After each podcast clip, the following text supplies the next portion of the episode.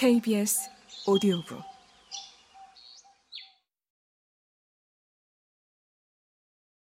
한쪽에는 어떤 충동을 타고난 개인이 있고 또 한쪽에는 개인과는 별도로 개인의 타고난 성향을 충족시키거나 좌절시키는 사회가 존재하는 것은 아니다.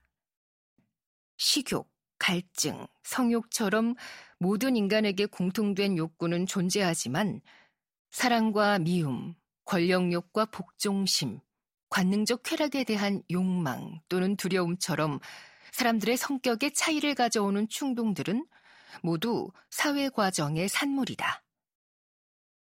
인간의 가장 추악한 성향만이 아니라 가장 훌륭한 성향도 생물학적으로 주어진 고정된 인간 본성이 아니라 인간을 만들어내는 사회 과정의 결과다.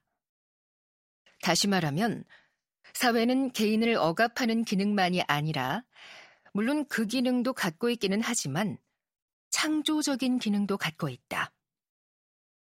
인간의 본성, 열정과 불안은 문화적 산물이다. 사실 인간 자체가 인류의 부단한 노력이 낳은 가장 중요한 창조물이자 성취이고 그 기록을 우리는 역사라고 부른다. 역사에서 일어나는 이러한 인간의 창조 과정을 이해하는 것이 바로 사회 심리학의 과제다. 하나의 역사 시대에서 다음 역사 시대로 넘어갈 때 인간의 성격에 어떤 뚜렷한 변화가 일어나는 까닭은 무엇인가? 르네상스 정신은 왜 중세 정신과 다른가? 독점 자본주의 시대 인간의 성격 구조는 왜 19세기 인간의 성격 구조와 다른가? 사회 심리학은 좋든 나쁘든 새로운 능력과 새로운 열정이 생겨나는 이유를 설명해야 한다.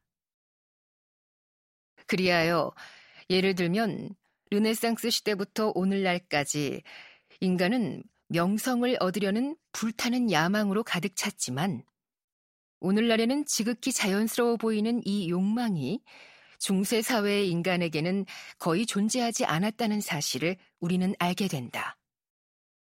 또한 전에는 인간이 가지고 있지 않았던 자연의 아름다움에 대한 감각도 같은 시대에 발달했다. 북유럽 국가에서는 16세기부터 인간이 일하고 싶은 욕망에 거의 강박적으로 사로잡혔다. 그전에는 노예가 아닌 자유민은 일을 하고 싶어 하지 않았다.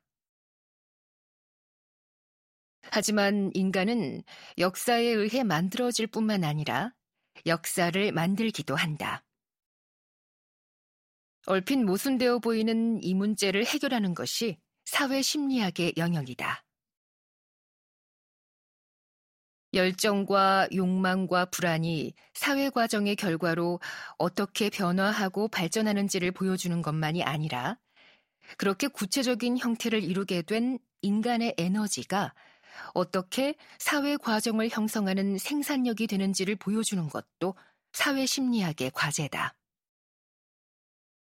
따라서 예컨대 명성과 성공을 얻고자 하는 갈망과 일하고 싶은 욕구는 근대 자본주의를 발달시킨 원동력이다. 이것이 없었다면 근대 자본주의는 발달할 수 없었을 것이며 이 원동력과 그 밖에 인간이 가지고 있는 수많은 힘이 없었다면 인간은 근대 상공업 체제의 사회적 경제적 요구에 따라 행동할 수 있는 추진력이 부족했을 것이다. 지금까지 본 바와 같이 이 책에 제시된 관점은 프로이트의 관점과는 다르다. 프로이트는 역사를 원래 사회적 제약을 받지 않는 심리적 힘들의 결과로 해석했지만 우리는 거기에 전혀 동의하지 않는다. 또한 이 책의 관점은 사회 과정의 역동적 요소들 가운데 하나인 인적 요인의 역할을 도외시하는 이론에도 전혀 동의하지 않는다. 이 비판은 사회학에서 심리학적 문제를 노골적으로 배제하고 싶어 하는 사회학 이론, 예를 들면 뒤르켐과 그 학파의 이론만이 아니라 다소 행동 심리학의 색채를 띤 이론에도 적용된다.